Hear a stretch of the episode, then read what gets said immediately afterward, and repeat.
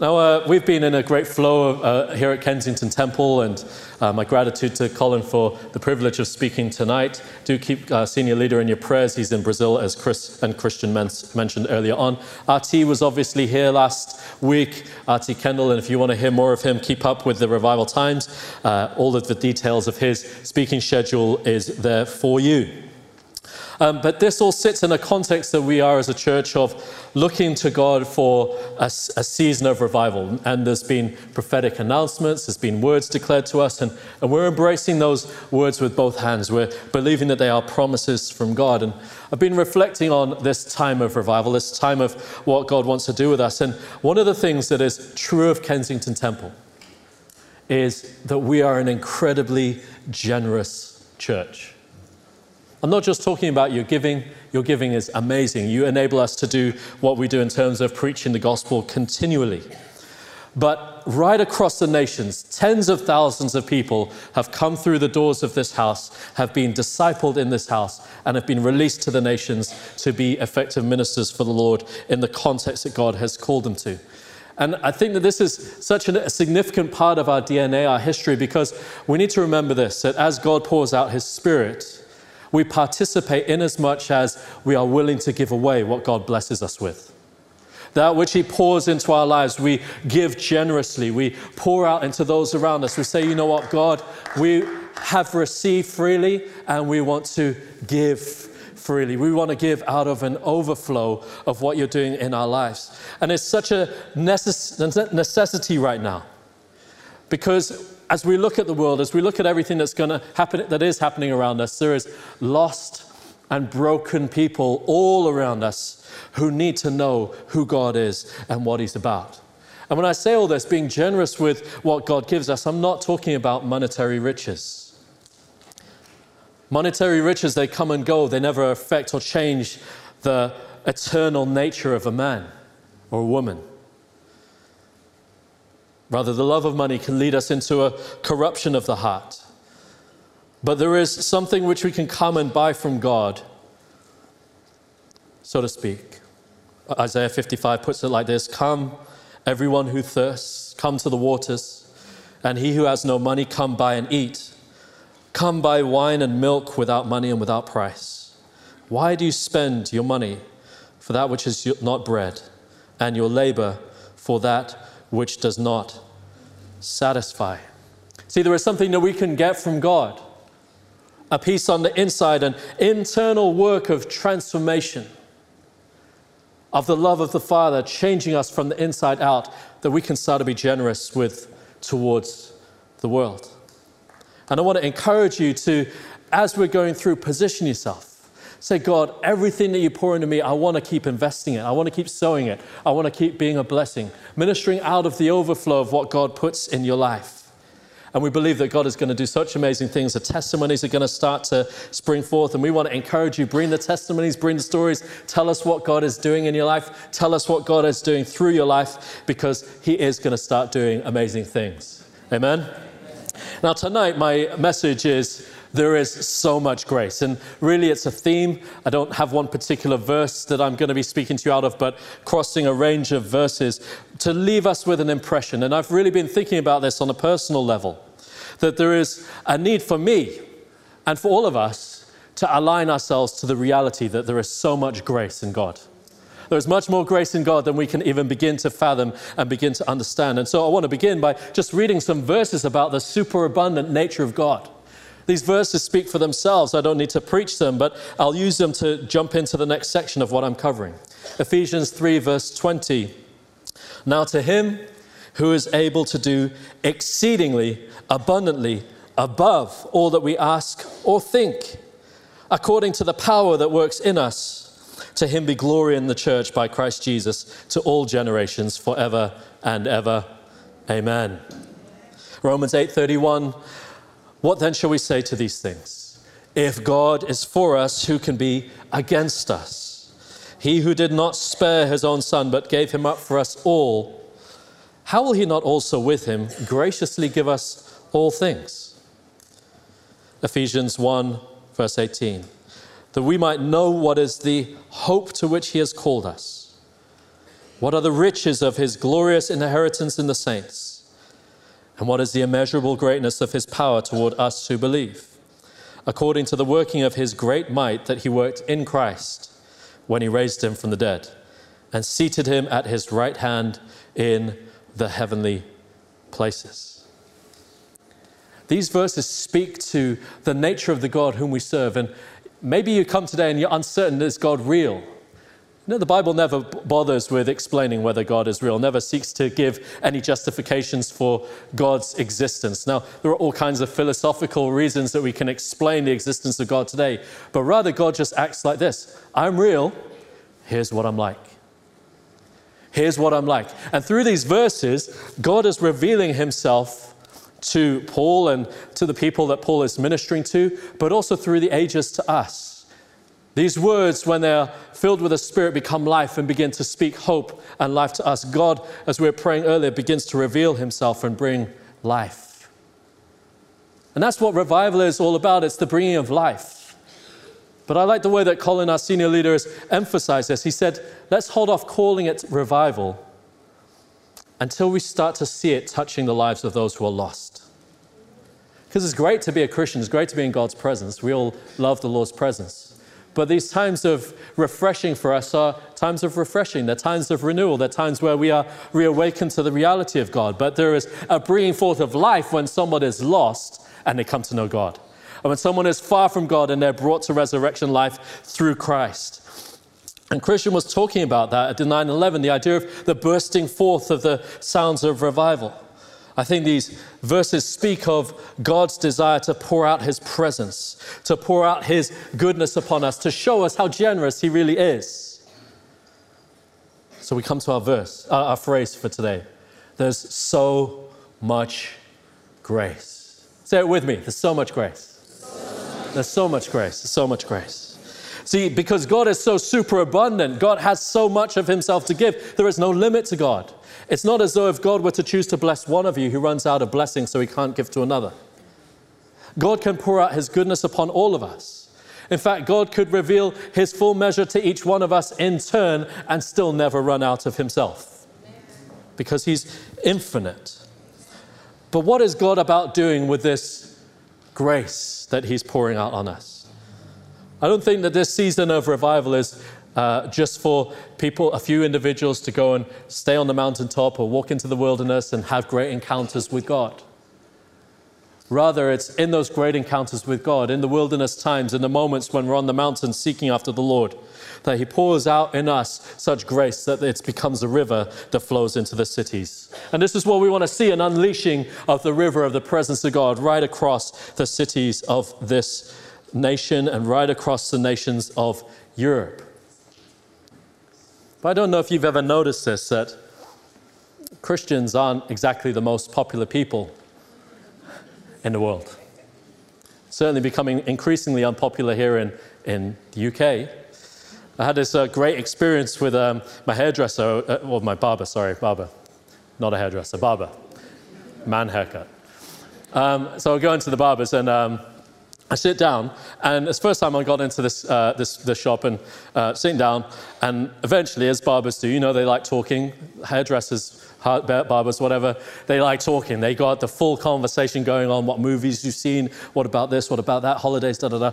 So he looks at me and goes, All right, then, mate, so what do you do then?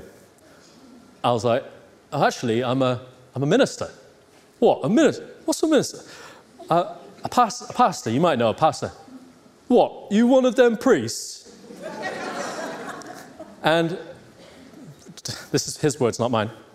What about all them little kids then? straight up, straight in at the deep end, his thoughts about Christians, his thoughts about people of faith. That's what first came out of his mouth. I ignored the question. We carried on talking. Within about 20 minutes, he goes, Do you know anything about marriage, mate? Why is that? Oh, me and, me and the wife, we're having some problems. Do you do that kind of thing? he went from being really antagonistic, wanting to start a fight, right the way through to, mate, have you got something that you can say to me out of your faith that would impact my marriage? And although we have a bad rap in front of people on the first presentation, the reality is, when it comes down to it, we have truth in the scriptures that can impact and bring life to people. But there is incredible need in the world around us. A few weeks ago, I was walking um, on my commute to work. I get off at Ealing Common and walk along to the uh, main 406 and catch the bus up the hill to Hanger Lane. And I was walking, earphones in, listening to worship music because I am that spiritual. But for that moment, I was listening to worship music and I just happened to look up and across the road at the other side. And I saw this guy just as I was about to get on the bus who was demon possessed. No doubt. He's stomping down the road and he's going, rah, rah, and he's got a plastic bag in his hand and he's hitting himself in the head with his plastic bag. And I'm like, oh my goodness me, that guy needs to get free. To my shame, I got on the bus. But the point I'm making is that that's just one example of need. You might think that people's problems are nice and contained and at home, and the small disagreements with, amongst family members or private drinking problems. But this guy was symptomatic of the world in which we live brokenness there on the street. And just talking about two examples a marriage problem and a man wrestling with demons and wrestling with self harming they're just scratching the surface.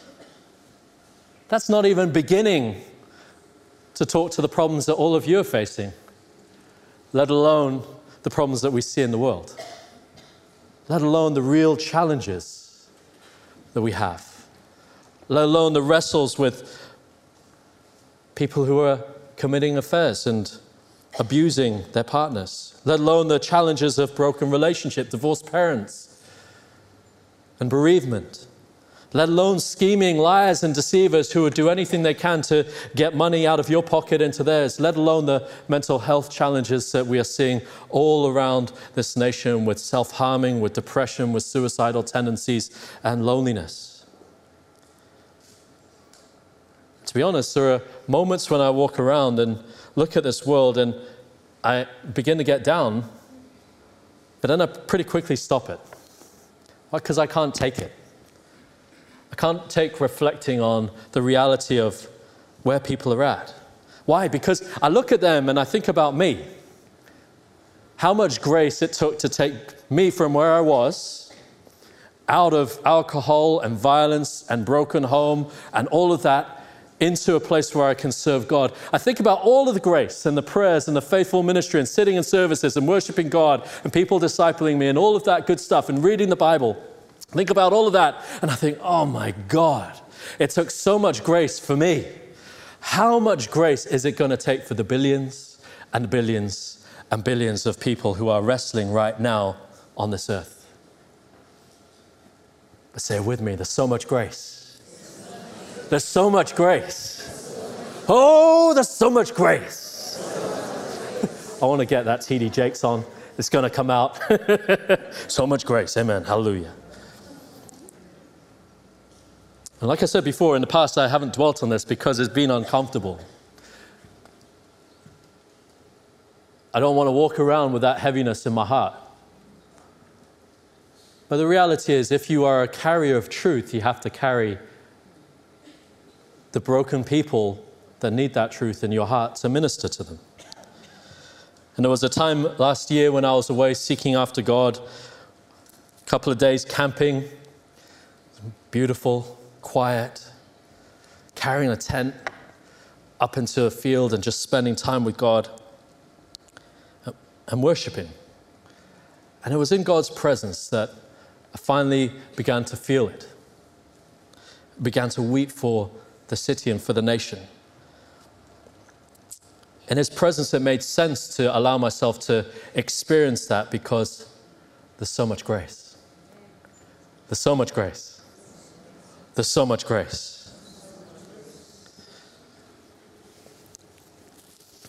The grace of God is both revealed and made possible for us all by Jesus' wonderful work on the cross.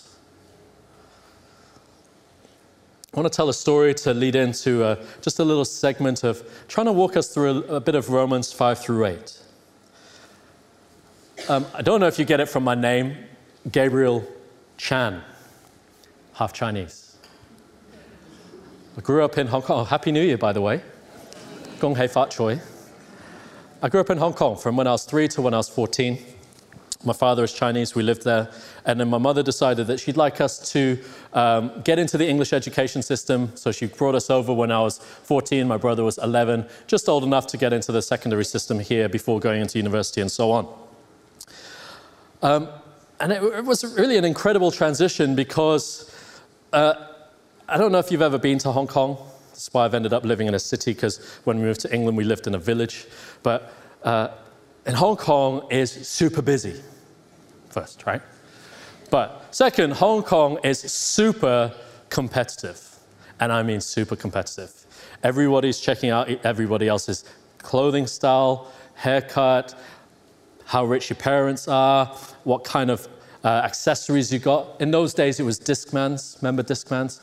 For all of you in the middle, you only know iTunes, right? Discmans is something we used to have back in the day, a plastic disc that used to spin in a turntable thing. And the thing about Discmans was how thin could you get it? And so there was these competitions. How thin could your Discman be? And you'd carry that around to listen to music, not iPods and, and, and other devices and so on. Highly competitive highly structured around American ways of thinking, American accents and so on. If you wonder what my accent is today, it's called messed up. Because American, then you move to England and go to an English school, and there's great English accents there, but American joined with English somehow ends up with Australian. That's what most people think I am. I'm married to a Kiwi, so I kind of get away with that. Okay, but moving from one country to another, as many of you here I'm sure have experienced, you're just suddenly out of it. I was in a place where I was competitive, quite successful, would probably have got nine A stars, four A stars at A level, gone to Oxford or Cambridge, really competitive. I, mean, I say that because that's what my brother did, so I'd probably have got what my brother did or beat him, you know. But um, anyway, highly competitive, um, to England, where we're throwing around paper airplanes at the back, messing around in class. And the thing that was more awkward than that was that I didn't get any of the jokes. They're all making jokes at my expense, and I'm just like, yeah, but, yeah, but. And then they're like, ha ha ha, you don't even know what you're talking about, mate. And I was just like, I, I feel out of sorts here. I can't communicate with you. I can't understand your humor. I can't understand how you dress. I can't understand why you don't care about school. I can't understand why you don't care about your future. Isn't all of this stuff serious? And then layer on top of that, we're living in a field and every, uh, no, in a village, and every single day I need to walk through a field to get to school. When before I used to take a boat to get to school and take a bus from the boat stop to get to school. I just out of it, totally out of it. But I tell you that story just to kind of illustrate what happens when we change realms. We change locations. Now, there are times when I now go back to Hong Kong. I love it. I would never live there again. I enjoy the food. It's great food over there. If you need good food, go there. If you want cheap clothes, go there. Great, awesome. Um, I'm not advocating buying knockoffs or anything like that, but you know, they don't have tax in Hong Kong. It's great. But I would never want to live there. I know that my home is now in the UK. And maybe when I retire, I'll go to New Zealand. Who knows? Okay, I tell you all of that because I want to set up an illustration.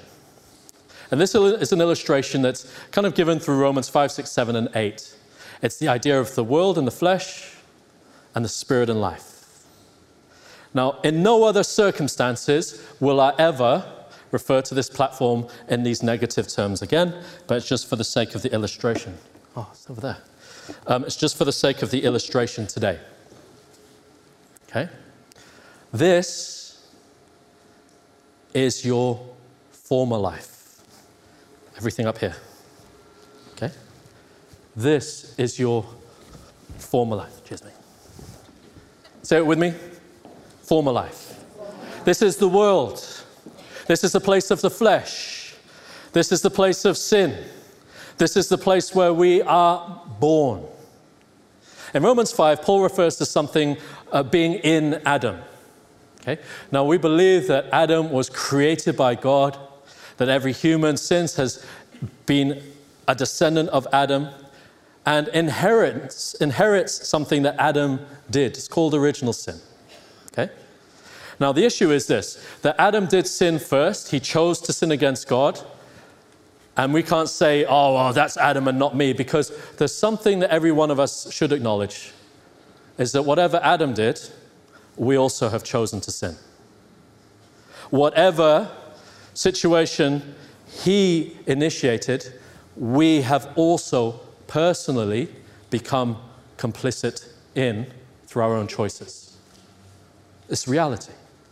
Unless, uh, does anyone here want to claim that you've never sinned in your life? Good. Good. If you say you have no sin, you deceive yourself. Okay, so this is the world, right? And the issue is that because of Adam's sin, although we have chosen to sin, in a way, in a sense, we had no choice because that which was connected to God, our spirit man, the relationship which recognized God first and chose to honor God first out of relationship is broken. We don't know how to relate to God. In a sense, we can only choose sin. And between this place, the world, and the place where you're sitting, and this is why I arranged it this way because the place where you're sitting is where I'm going to end up very soon, where all of us are. The place where you are is the realm of the Spirit. See, the problem is I can't get from here to there. Think of it as though this was such a big cliff that if I tried to jump it on my own, I would never make it. Now, the definition of this chasm, this space between us, is called the law. We find this in Scripture that the law defines for humanity the holiness of God, at least the basic standard of holiness towards God. And yet the reality is we cannot live up to the holy standard of God. Paul puts it like this if you just fail in one area, you fail in every area. As much as you try to be good, you'll never make it because just one mistake. And we've already agreed that all of us have made at least one mistake. So even if I wanted to jump the chasm into the spirit where all of you are, I could not except for Christ. And that's where Jesus came in. I led us in a bit of a prayer before to give us a bit of foundation that Jesus Christ is God come and clothe himself with flesh. He adds to his nature mankind, born of a virgin. So, not born with the same condition that we have in terms of predisposed to sin. And Jesus could have sinned but rather he chose righteousness every single day of his life, every single moment. All of his moments were orientated towards the Father and honored the Father. And then there came that fateful day when Jesus knew that he would have to go to the cross for you and for me. He prayed, Lord, if there is another way, let this cup pass from me. But there was no other way. There was no alternative. The only way was for a perfect human being to reset what Adam had done, to cancel out what Adam had done, and to initiate a so much more revelation of God. So much grace. There's so much grace. And Jesus, in his humanity and divinity, united us once again with the Father when he went to the cross for us. Why? Because at the place of the cross, he made room for forgiveness at the place of the cross, He made room for you to be made right with God. At the place of the cross, He made it possible for you to die to the old life and to come alive to the new life in Christ Jesus. At the place of the cross, He made it possible for us to be adopted. Now, these themes are all pulled out of Romans. I read Romans when I was 16. I didn't really know God then, but it burned in my heart anyway. If you've not read the Word of God, I want to encourage you to get a Bible. Open it up at Romans. You might not understand it all, what it means, but it will burn in your heart. It will show you something about the nature of God. And wherever you are, God will start to draw you. God will start to draw you. God will start to draw you. So, Jesus has come out to the front right now. Stand up forward a bit, mate. Turn around. All right, I'm going to scare you now, mate. See? this chasm, I can't make it on my own. If Scott had a cross, I would make him be carrying his cross right now. But he doesn't, so instead, he's going to have to catch me. Thank you, mate. feels so much more like Sunday Gabriel. Everyone always gets really freaked out when they see me in plain clothes. Sunday Gabriel. See, what happens is when you take that leap of faith, when you begin to trust God, when you say, Lord, I can't fulfill it by the law anymore, I can only fulfill it by trusting in you, Jesus, and what you did upon the cross, that's called being justified by faith. We are made right with God in a way that we could not achieve if we were trying to live up to a standard in our old life and the old way of doing things. But it's a leap of faith. Why? Because we cannot do it except and apart from Christ and the cross.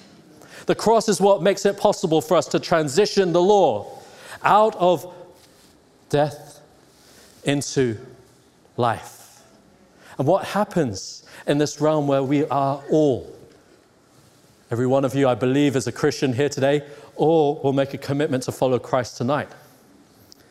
But what happens when we're here? Suddenly, we begin to experience something that was birthed in us that moment we put our faith in Christ. The Spirit begins to breathe life into us. Spirit begins to breathe life into us, it begins to speak to us of life in Christ. If you believe in your heart and confess with your mouth that Jesus Christ is Lord, what happens? You are saved. What does that mean? You are saved from the old way, from the old realm, the old place that we used to live. We are now in Christ, in a new location, in a new arena. Remember, Hong Kong, UK, old life, new life. There's something very important that we do alongside this Romans 6 water baptism. When you believe in your heart confess with your mouth, you're saved. But we follow Jesus in the walk of discipleship by really leaving behind that old life. The waters of baptism are saying goodbye to that which was controlled by sin. And we find ourselves in a new realm with God where we have a choice. Remember, I said to you that Jesus could have sinned. The point is that he didn't. We are now given a new spirit before God and a new heart that desires to honor God. And in this new realm, new privileges. We can choose to honor God or we can choose to go back to sin. And this is where so many people get this idea of the abundant grace wrong. They think they can make the jump and then just go and squat up in this life. I just want to keep uh, my relationship. I just want to keep my drinking problem. I just want to keep my inward jealousies. I just want to. You died to that way of life. You're alive to the new way in Christ. Grace is not about, okay, we freed you from the control of and tyranny of sin so that you can now go back and live in sin. Grace is about, you have been freed from the tyranny of sin. You've been freed from that which controlled you. You can now make choices with your life choices that honor God or choices that return you to brokenness. What do you want? Which would you choose? Which would you choose? See, life in the Spirit is about making choices which honor God. Well, how do I know whether I'm holy or not? Well, not that. And that's what Paul says whenever he says, neither adulterers, nor fornicators, nor drunkards, nor revilers, nor jealous, and all of those kind of things will inherit the kingdom of God. What's he saying? That's not what the kingdom of God is like. Don't go back there. Rather, pursue life in the Spirit, which is epitomized really by the fruit of the Spirit learning to love people, love people that don't deserve it, love people that need the grace of God because why? There's so much grace. And what about when you feel like you are failing and falling short of the glory of God? What about when you feel like you've messed up so bad that maybe you've lost your salvation? Or maybe you're doing it deliberately. Maybe you're sinning willfully. Well, what happens? You turn to walk back this way, and what do you find in front of you? If only Scott were here with his cross, it would be perfect illustration. You stay, it's okay then. But imagine you come back and the cross is there. You don't get back into the flesh by mistake. You come face to face with the cross. you come face to face with Jesus, who helped you make that jump, that unleapable chasm into the Spirit. He took you out of there into here. In fact, this is so certain that God puts His Spirit where? Not around you. You're not just in the Spirit, but the Spirit is in you. When the Spirit is in you, what does that mean? God is not committed to the space around you, God is committed to you. The Father is committed to you as a son or daughter of God. And that commitment is as firm in holding us as the fact that it was Jesus only who could lift us out of there into here. Jesus only could take us from the realm of sin into the realm of life. Why? Because we're justified by faith. When you start to think about that, so much grace. Why do you deserve forgiveness? Why do you deserve transformation? Why do any of us deserve these things? None of us do. And yet, while we were enemies with God, in due season, He sent His Son. In due season, He offers His Son to every single one of you. What kind of a life do you want? Do you want a life where there's nothing but brokenness in fruit? Or do you want a life that honors God with your fruit? None of us deserve it, but He gives our grace, His grace to every single one of us.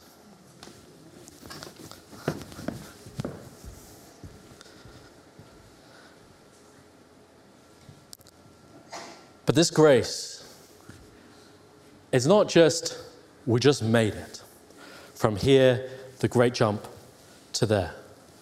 Romans 5:17 For if because of one man's trespass death reigned through that one man much more will those who receive the abundance of grace and the free gift of righteousness reign in life through the one man Jesus Christ. Much more. Much more. There's so much grace. There's so much grace. There's so much grace for you exactly where you are right now. Because grace is so much more than just the soft side of God and holiness being his serious side. Sometimes people try to offset once again, one against the other and say, Grace is, you know, the nudge, nudge, wink, wink. It's okay, son. It's okay, daughter. I know what that's like. I know. Uh, you, you, you, we'll let it slide this time. You know, like the, the father who's living vicariously through his kids who are going off into their wild youths. That's not what God is about. We don't have to say God is, God's grace is for the soft side and His holiness is for His firm side. Grace is who God is. The Bible says this God is love.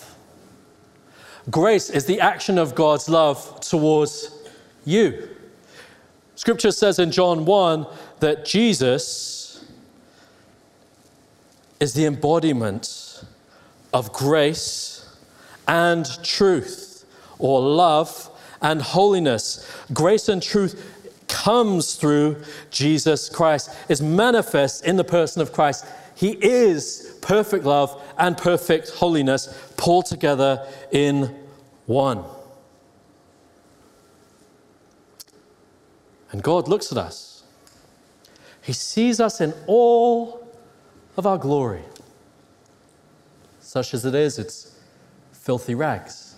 Now, I put on a nice jacket tonight, but really, any clothes that we bring before the Lord, filthy rags. Sees us in all of our glory.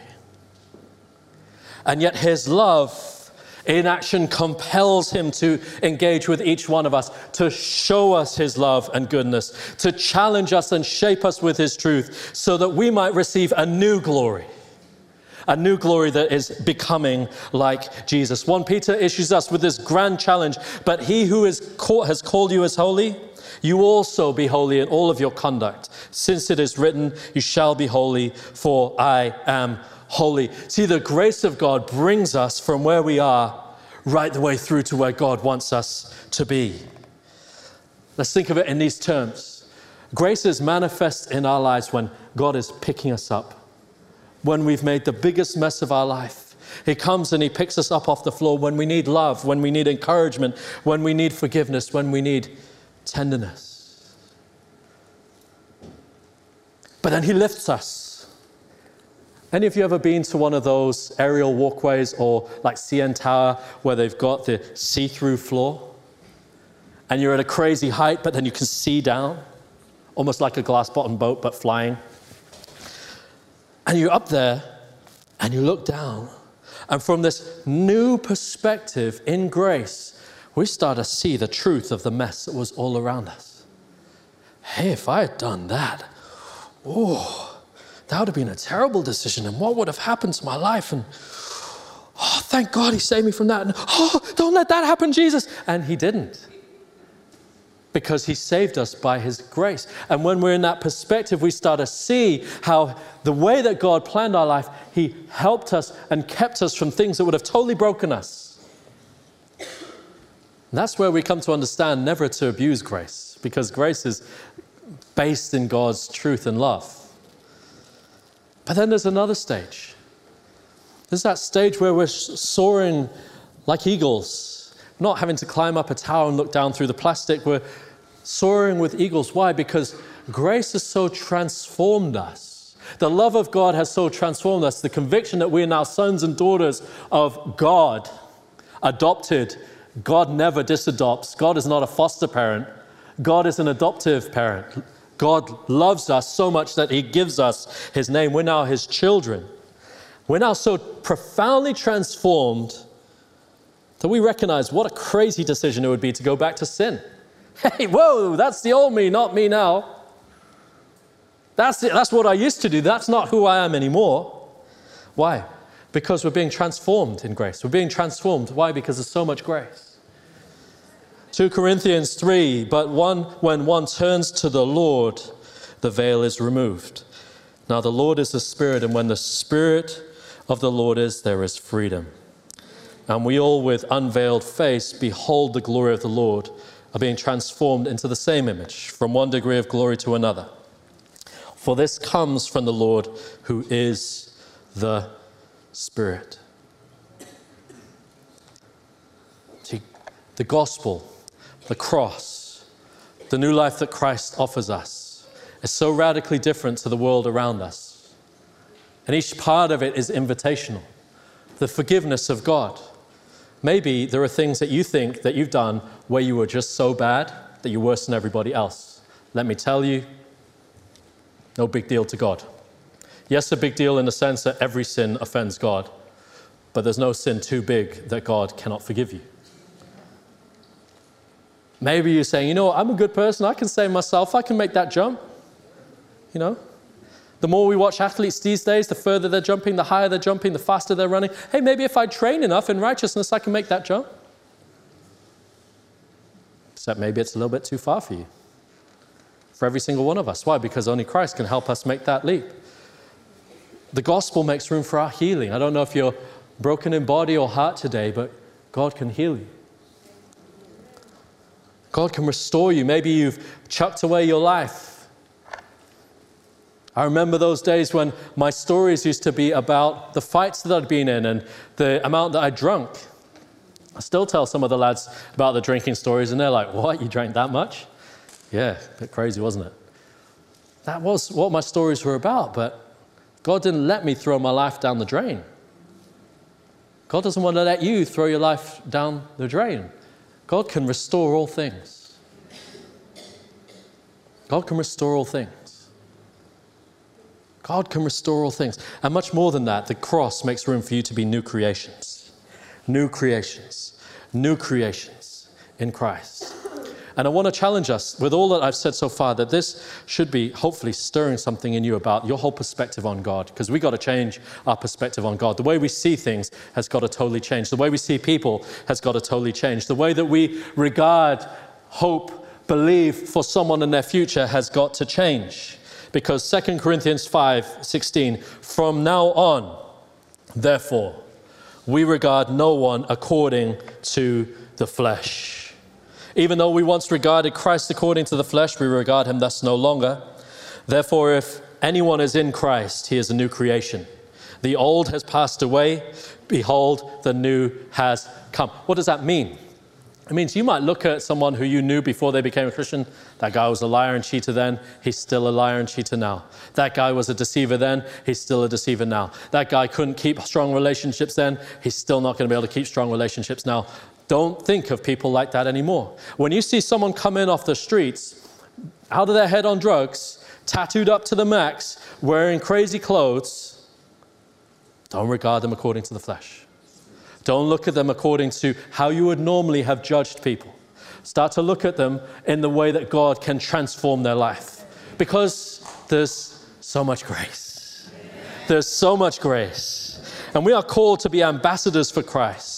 God is making his appeal through us. And we implore you on behalf of Christ, be reconciled to God. Be reconciled to God. Where I wanted to take this message is to challenge you and encourage and inspire you that you are to be a location of so much grace. You are to be somebody that's had such a revelation of God the Father that when you hang out with people, you speak words of life, of hope, of restoration. Never shy away from bringing them to the cross. The cross is the place where we make the transition. But invite people to the great new life that we are called to in Christ. It's not a life where everything becomes perfect, but it's a life where we, we are united with the one who is perfect. Act with the sight of grace. You know, so many parents struggle with this with kids, and I'm looking forward to this one day. So many Christians struggle with this with their unsaved partners.